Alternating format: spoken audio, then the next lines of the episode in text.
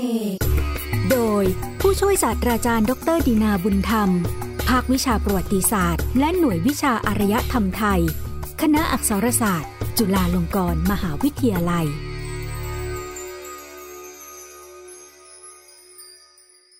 ยนต์อุตสาคเน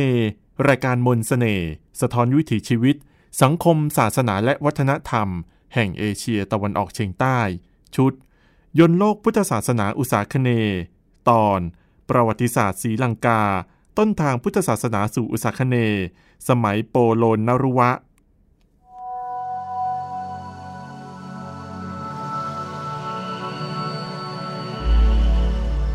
ท่านผู้ฟังครับ รายการยนต์อุสาคเนในตอนที่แล้ว ได้นำเสนอประวัติศาสตร์ยุคโบราณของศรีลังกา ในสมัย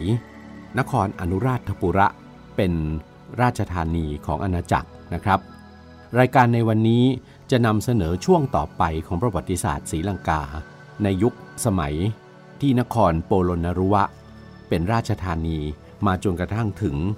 ในยุคสมัยที่เกาะศรีลังกาเผชิญกับการเข้ามาของชาวตะวันตก ข้อมูลอ้างอิง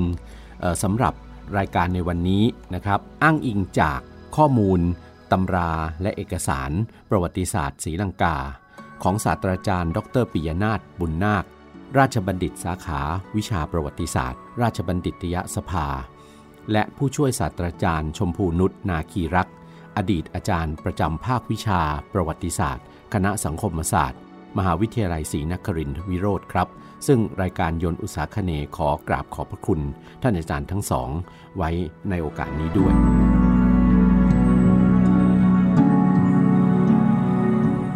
ท่านผู้ฟังครับ ชาวสิงหน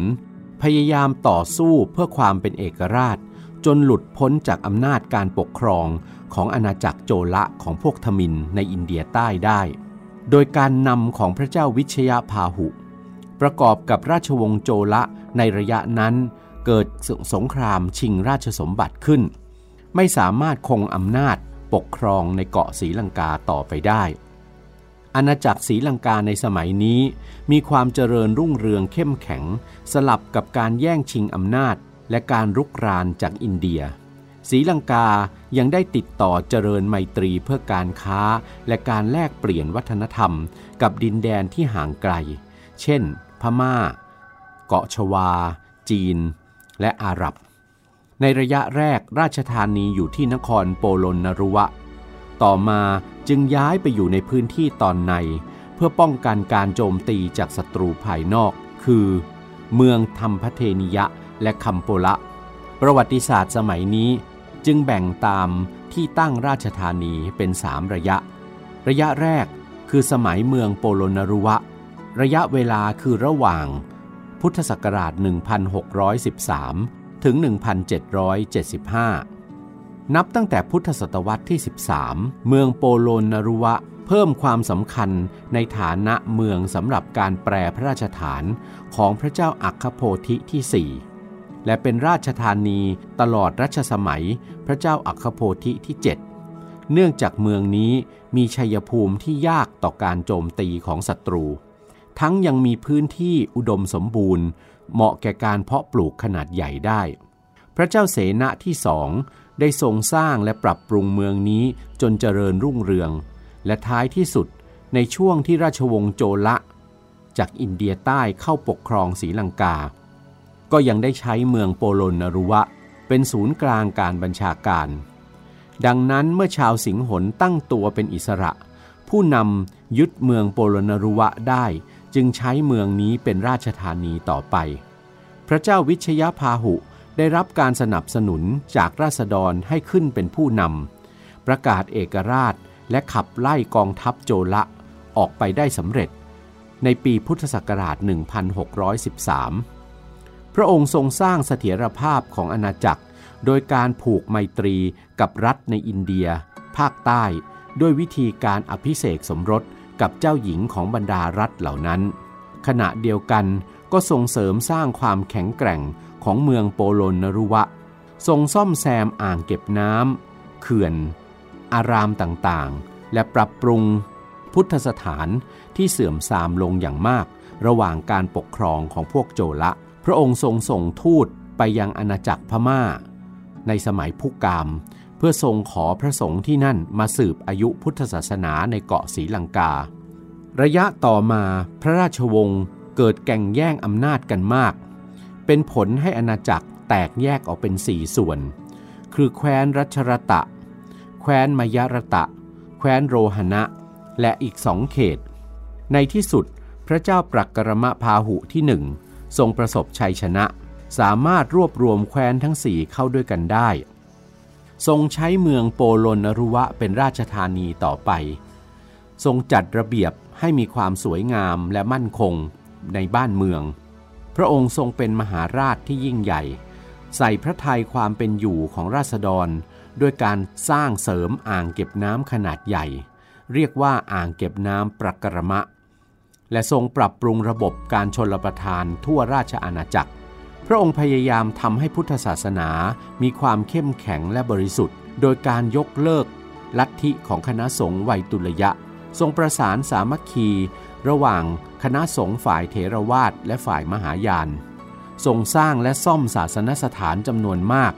เช่น วิหารลังกาตีลกะ เจดีเตมละมหาสยะ และทรงสนับสนุนการเผยแผ่พุทธศาสนาไปสู่เอเชียตะวันออกเฉียงใต้ เมืองโปโลนรุวะจึงเป็นแหล่งศึกษาธรรมะของพระสงฆ์จากภูมิภาคอื่น ๆ ในรัชสมัยนี้ ศรีลังกาได้รับชัยชนะในการทำสงครามกับต่างแดนหลายครั้ง เช่น สงครามกับพม่าในสมัยพุกาม แต่ไม่ประสบผลในการเข้าแทรกแซงสงครามสืบราชสมบัติของอาณาจักรปานดยะในอินเดียใต้ ความวุ่นวายทางการเมือง เปิดโอกาสให้กษัตริย์เชื้อสายกลิงคะขึ้นปกครองศรีลังกา คือพระเจ้านิสังกมันละ ซึ่งเป็นกษัตริย์ ที่เป็นที่ยอมรับของขุนนางและราษฎรชาวสิงหนหลังรัชสมัยนี้เกิดสงครามชิงราชสมบัติ ที่กินระยะเวลายาวนานที่สุดในประวัติศาสตร์ ในที่สุดพระเจ้ามาคะแห่งกลิงครัตซึ่งนับถือศาสนาพราหมณ์ฮินดู ได้ทรงอ้างสิทธิ์ขึ้นเป็นกษัตริย์ปกครองนครโปโลนารุวะ พระองค์ไม่ได้สนใจจะทำนุบำรุงซ่อมแซมบ้านเมือง หรือระบบการชนรประทานแต่อย่างใด ยิ่งกว่านั้นยังทรงปกครองราษฎรอย่างโหดร้ายทารุณ เป็นเหตุให้ราษฎรชาวสิงหนจำนวนมาก อพยพหลบหนีไปจากเมือง เกิดภาวะความอดอยากขาดแคลนทั้งอาหารและกำลังคน นครโปโรนรุวะเสื่อมโทรมลงจนยากที่จะบูรณะฟื้นฟูได้ สมัยต่อมาคือสมัยเมืองธรรมพเทนิยะและยาปหุวะ อยู่ระหว่างปีพุทธศักราช 1775 ถึง 1834 เป็นช่วงเวลาที่ชาวกะลิงคะ จากอินเดียครอบครองเมืองโปโลนรุวะ แคว้นสิงหนอื่นๆ ยังคงเป็นอิสระ ดังนั้นพระเจ้าวิชยพาหุที่สามแห่งนครธรรมพเทนิยะ จึงทรงสามารถรวบรวมกำลังขับไล่พวกกะลิงคะออกไปได้สำเร็จ ศรีลังกากลับมาเป็นปึกแผ่น โดยมีศูนย์กลางที่นครธรรมพเทนิยะ ความเจริญรุ่งเรืองของราชธานีใหม่ ยังปรากฏอีกครั้งในรัชสมัยพระเจ้าปรักกรมพาหุที่สองพระองค์ทรงสามารถขับไล่ชาวทมินออกไปจากพื้นที่ภาคกลางของศรีลังกา จึงได้เมืองอนุราชปุระและโปโลนรุวะกลับคืน ทรงพยายามฟื้นฟูบุรณะเมืองทั้งสองขึ้นใหม่ ในสมัยนี้กองทัพสิงหนสามารถต่อต้านเอาชนะกองทัพพระเจ้าจันทรพานุ แห่งแคว้นศรีธรรมโศกราช อันหมายถึงนครศรีธรรมราชในคาบสมุทรภาคใต้ของประเทศไทยในปัจจุบัน ที่ยกกองทัพเรือมารุกรานเกาะศรีลังกาได้ถึงสองครั้ง ทรงฟื้นฟูพุทธศาสนาให้บริสุทธิ์และมั่นคง เป็นภารกิจสำคัญของกษัตริย์ศรีลังกาที่ต้องเผชิญ กับการรุกรานกับกองทัพของราชวงศ์ปานดยะในอินเดียใต้อย่างต่อเนื่องอีกครั้ง พระเจ้าภูวเนกกพาหุที่หนึ่งจึงทรงย้ายราชธานีไปอยู่ที่นครยาปหุวะ ซึ่งเป็นเมืองป้อมปราการบนเขา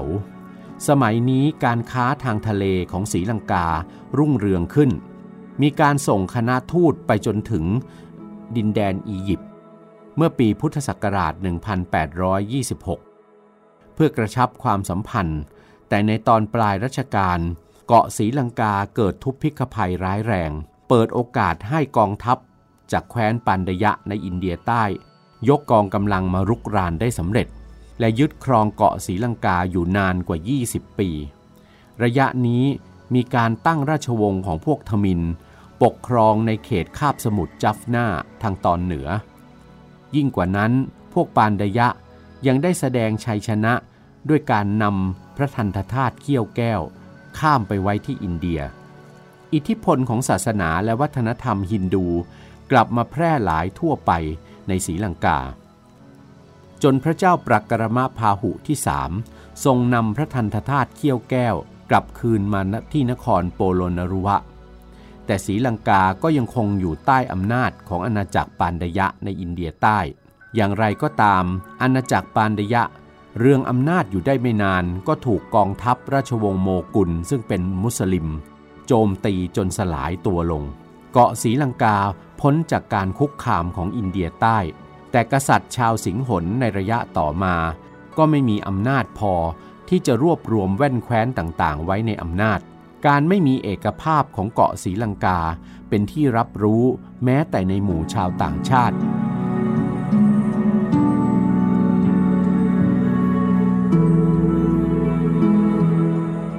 บันทึกของอิบบินบัตูตะ ชาวอาหรับจากโมร็อกโก ซึ่งเดินทางมายังเอเชียใต้และเอเชียตะวันออกเฉียงใต้ในช่วงเวลานี้ บันทึกว่า ดินแดนตอนเหนือของศรีลังกา เป็นเขตของกษัตริย์ทมิน ส่วนกรุงโคลอมโบเมืองท่าทางชายฝั่งตะวันตก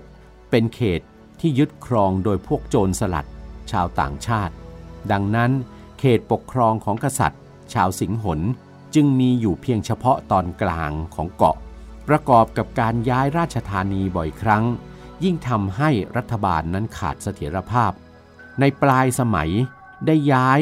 ราชธานีอีกครั้งไปอยู่ที่กุรุเนคละและเกคละสมัยต่อมา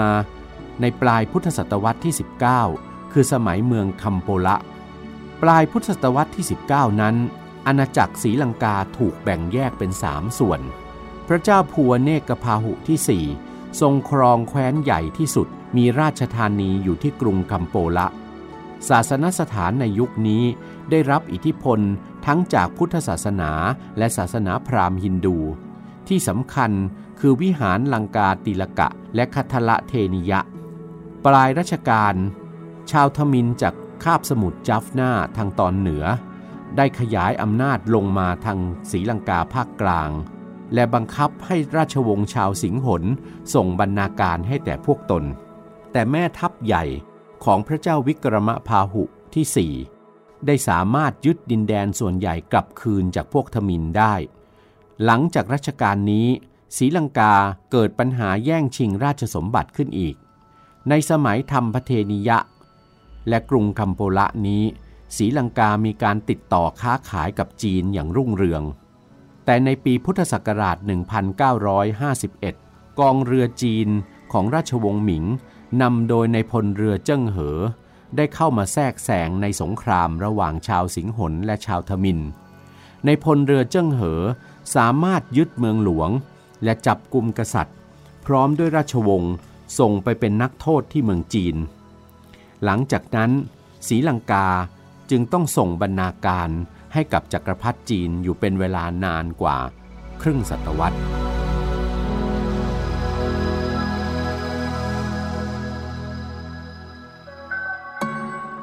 สมัยติดต่อกับโลกตะวันตกของศรีลังกา อยู่ระหว่างปีพุทธศักราช 2048 ถึง 2358 เมื่อชาติตะวันตกค้นพบเส้นทางเดินเรือมาสู่ทวีปเอเชียศรีลังกาซึ่งเป็นศูนย์กลางการค้าแห่งหนึ่ง บนเส้นทางเดินเรือ ระหว่างโลกอาหรับ และเอเชียตะวันออกเฉียงใต้ จึงได้รับความสนใจจากชาวตะวันตก นับตั้งแต่ชาวโปรตุเกส ชาวดัตช์ ชาวฝรั่งเศสและอังกฤษศรีลังกาในยุคนี้อ่อนแอลงอย่างมาก แตกแยกเป็นส่วนๆ มีอาณาจักรจัฟนาของพวกทมินอยู่ทางตอนเหนือของเกาะ อาณาจักรโกดเต ทางตะวันตกเฉียงใต้ของเกาะ และอาณาจักรแคนดีในที่ราบสูงตอนกลาง สมัยอิทธิพลโปรตุเกสหรือที่เรียกกันว่ายุคเมืองโกดเต ในรัชสมัยพระเจ้าประกรมพาหุที่ 6 ทรงสถาปนาเมืองโกดเต หรือศรีชยวัฒนปุระเป็นราชธานี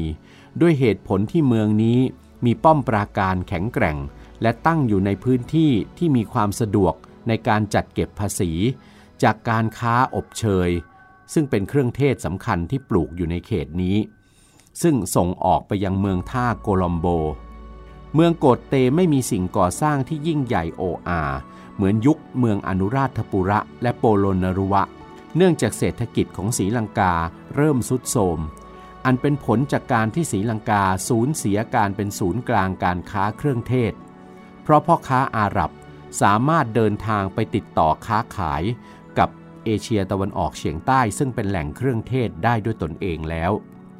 อย่างไรก็ตาม พระเจ้าประกรมาพาหุที่ 6 ประสบความสำเร็จในการทำสงครามปราบปรามดินแดนต่างๆ ทั้งของชาวสิงหน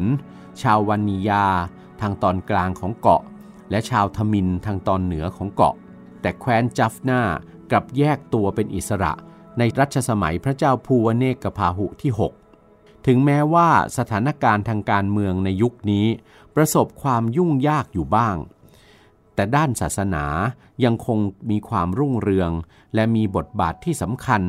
ของกษัตริย์ ชาวสิงหนในการฟื้นฟูพุทธศาสนาขึ้นใหม่ และช่วยฟื้นฟูพุทธศาสนาในพม่าอีกด้วย ชาวโปรตุเกสเดินเรือมาถึงเกาะศรีลังกา ในราวปีพุทธศักราช 2048 หรือคริสตศักราช 1505 ชาวโปรตุเกสสามารถสร้างไมตรีกับกษัตริย์ชาวสิงหนแห่งนครโกดเต จึงสามารถผูกขาดการค้าพริกไทยและอบเชยของเกาะศรีลังกาได้ ถึงแม้ว่าในระยะต่อมาชาวโปรตุเกสจะรู้ว่า เครื่องเทศส่วนใหญ่ไม่ใช่ผลผลิตของเกาะศรีลังกา แต่โปรตุเกสก็ยังขยายอิทธิพลต่อไปเพื่อประโยชน์ในการคุมเส้นทางการค้าในภูมิภาคนี้ ตลอดจนการเผยแผ่คริสตศาสนาโรมันคาทอลิก ขณะเดียวกัน การแก่งแย่งชิงอำนาจในหมู่เจ้านาย ชาวสิงหนก็ยังดำเนินต่อไป จนอาณาจักรเกิดแตกแยกเป็นหลายส่วน ที่สำคัญคือนครโกดเต และนครสิตวากะ เป็นโอกาสสำคัญให้ชาวโปรตุเกสเข้าไปแทรกแซงและสามารถควบคุมราชสำนักโกดเตได้สำเร็จ โดยเฉพาะ ในสมัยพระเจ้าธรรมปาละ หรือทรงมีพระราชสมัญญา เป็นภาษาลาตินคือดอนฮวน เพราะได้ทรงเปลี่ยนมานับถือคริสตศาสนาโรมันคาทอลิก ตามนโยบายของพวกโปรตุเกสคริสตศาสนาและวัฒนธรรมคริสเตียนจึงแพร่ขยายไปอย่างรวดเร็ว ส่วนอาณาจักรจัฟนาของพวกทมินทางตอนเหนือนั้น ในระยะแรก ได้อนุญาตให้ชาวโปรตุเกสเข้าไปเผยแผ่คริสตศาสนาได้อยู่อย่างเสรี แต่เมื่อจำนวนชาวทมินที่เข้ารีดเกิดเพิ่มขึ้นอย่างรวดเร็ว กษัตริย์ทมินแห่งแคว้นจัฟนาจึงทรงต่อต้านพวกโปรตุเกสทั้งด้านศาสนาและการค้า ชาวโปรตุเกสจึงตัดสินใจส่งกองทัพเข้าโจมตี รัฐจัฟนาถึงสามครั้ง จึงได้รับชัยชนะ จับกลุ่มตัวกษัตริย์และราชวงศ์แห่งแคว้นจัฟนาส่งไปคุมขังไว้ที่เมืองโกวาในอินเดียภาคใต้ซึ่งเป็นอาณานิคมของโปรตุเกสนับเป็นการสิ้นสุดของอาณาจักรจัฟนาของพวกทมิน ในปีพุทธศักราช 2162 ระยะต่อมาพระเจ้าราชสิงหะที่หนึ่งแห่งนครสิตวากะ ได้ยกทัพเข้ายึดนครโกดเต และทรงทำสงครามขับไล่พวกโปรตุเกส โดยได้รับความช่วยเหลือจากรัฐพันธมิตรในอินเดียภาคใต้ คือกาลิกัตและมาลาบา ซึ่งถูกโปรตุเกสคุกคามมาตลอดเช่นกัน ขณะเดียวกัน พระองค์ก็พยายามกำจัด เจ้านายและขุนนางฝ่ายตรงข้าม เป็นผลให้บุคคลเหล่านั้นหันไปพึ่งพิงโปรตุเกสมากขึ้น ในที่สุด โปรตุเกสซึ่งมีอาวุธที่มีประสิทธิภาพกว่า ก็สามารถเอาชนะ พระเจ้าราชสิงหะที่หนึ่งและพันธมิตรของพระองค์ได้ โปรตุเกสจึงยึดครองดินแดนส่วนใหญ่ของศรีลังกาไว้ได้ ยกเว้นอาณาจักรแคนดี ซึ่งอยู่ตอนใน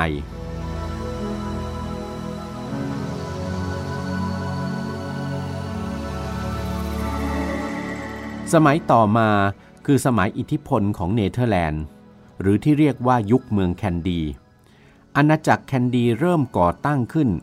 ในสมัยนครคัมโปละ เนื่องจากกษัตริย์ที่ครองนครคัมโปละ ต้องการสร้างเมืองที่จะเป็นศูนย์กลางพุทธศาสนา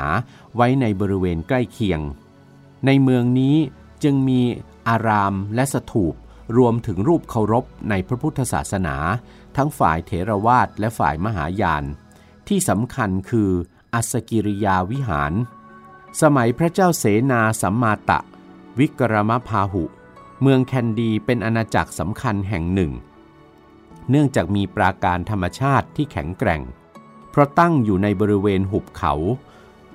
บนเขตที่ราบสูงตอนกลางของเกาะ และล้อมรอบด้วยเทือกเขาสูงถึงสามแนว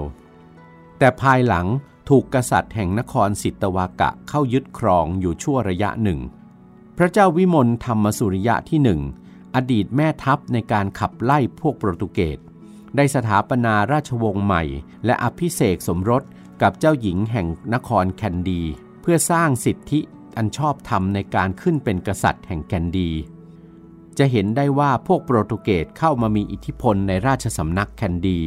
ถึงกับสามารถชักจูงให้บรรดาราชวงศ์ชั้นสูง เช่น โอรสธิดาของกษัตริย์ เปลี่ยนมานับถือคริสตศาสนานิกายโรมันแคทอลิกได้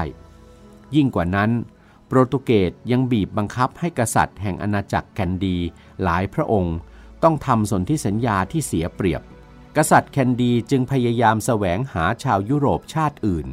ให้มาช่วยขับไล่กองทัพโปรตุเกสออกไป แต่กลับกลายเป็นการทำให้ชาวดัตช์หรือเนเธอร์แลนด์ เข้ามามีอิทธิพลแทนที่พวกโปรตุเกส ปีพุทธศักราช 2181 หรือคริสตศักราช 1638 พวกดัตช์ ตกลงเป็นพันธมิตรกับพระเจ้าราชสิงหะที่สองเพื่อเข้ายึดป้อมปราการสำคัญของชาวโปรตุเกสที่ปฏิกาลัว หลังจากนั้นอีกเพียงสองปี พวกดัตช์ก็สามารถยึดเมืองท่าสำคัญของเกาะสีลังกาไว้ได้ เช่นเมืองตรินโกมาลี เมืองกันเล่ และเมืองเนกอมโบ เป็นค่าตอบแทนในการช่วยกษัตริย์ชาวสิงหนขับไล่ชาวโปรตุเกสประมาณ 20 ปีต่อมา พวกดัตช์จึงประสบความสำเร็จในการแทนที่โปรตุเกสในเมืองท่าโคลัมโบ และในคาบสมุทรจัฟนาทางตอนเหนือได้สำเร็จ นับเป็นการสิ้นสุดสมัยอิทธิพลของชาวโปรตุเกสในปีพุทธศักราช 2201 หรือคริสตศักราช 1658 การขยายอิทธิพลอย่างรวดเร็วของชาวดัตช์ทำให้พระเจ้าราชสิงหะที่สองทรงวิตกกังวล พระองค์จึงพยายามรักษาเมืองท่าทางชายฝั่งตะวันออก และสร้างความสัมพันธ์กับชาวยุโรปชาติอื่น ๆ เพื่อถ่วงดุลอำนาจกับพวกดัตช์แต่ไม่ประสบผล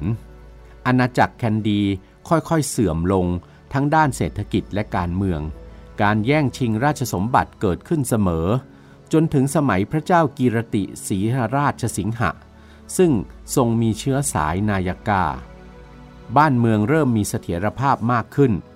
ประชาชนให้การสนับสนุน เพราะกษัตริย์ทรงพยายามฟื้นฟูพุทธศาสนาในศรีลังกาให้กลับมาเจริญเข้มแข็ง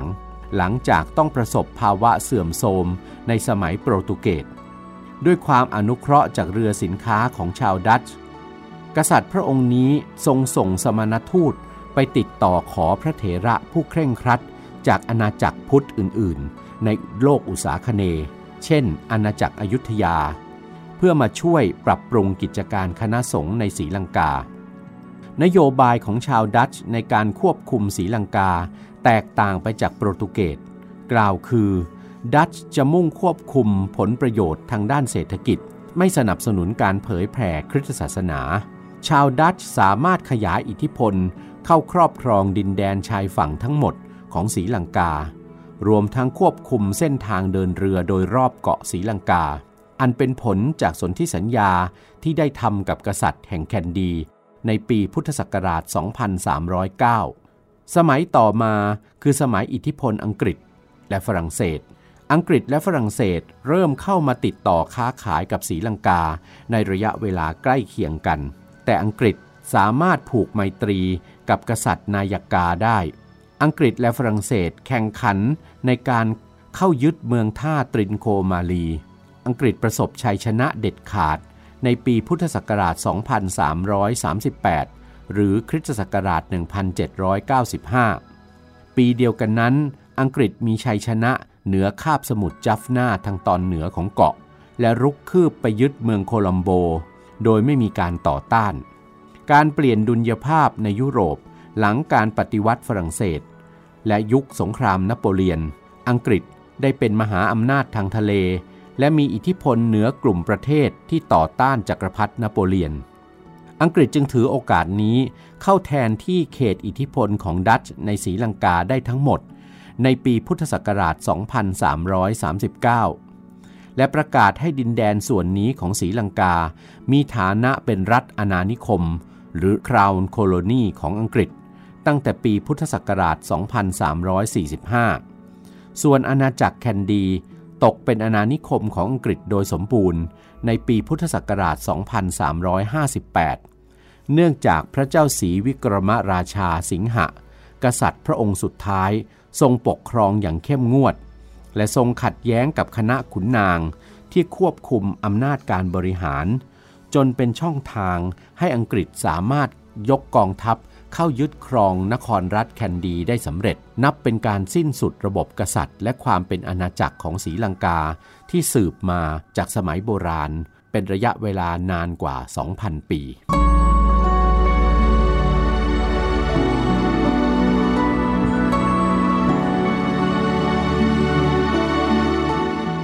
ท่านผู้ฟังครับ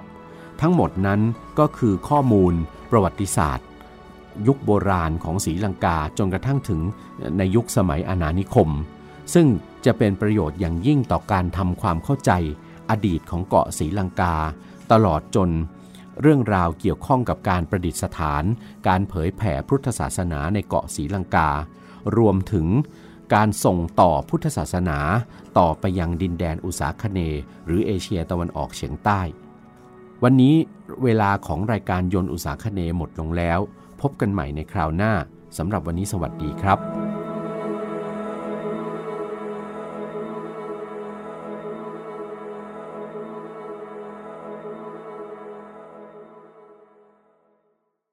ยนต์วิถีดูชีวิต เรื่องประวัติ ศาสตร์ และศิลป์ในเอเชียตะวันออกเฉียงใต้ ฟังในรายการยนต์อุษาคเนี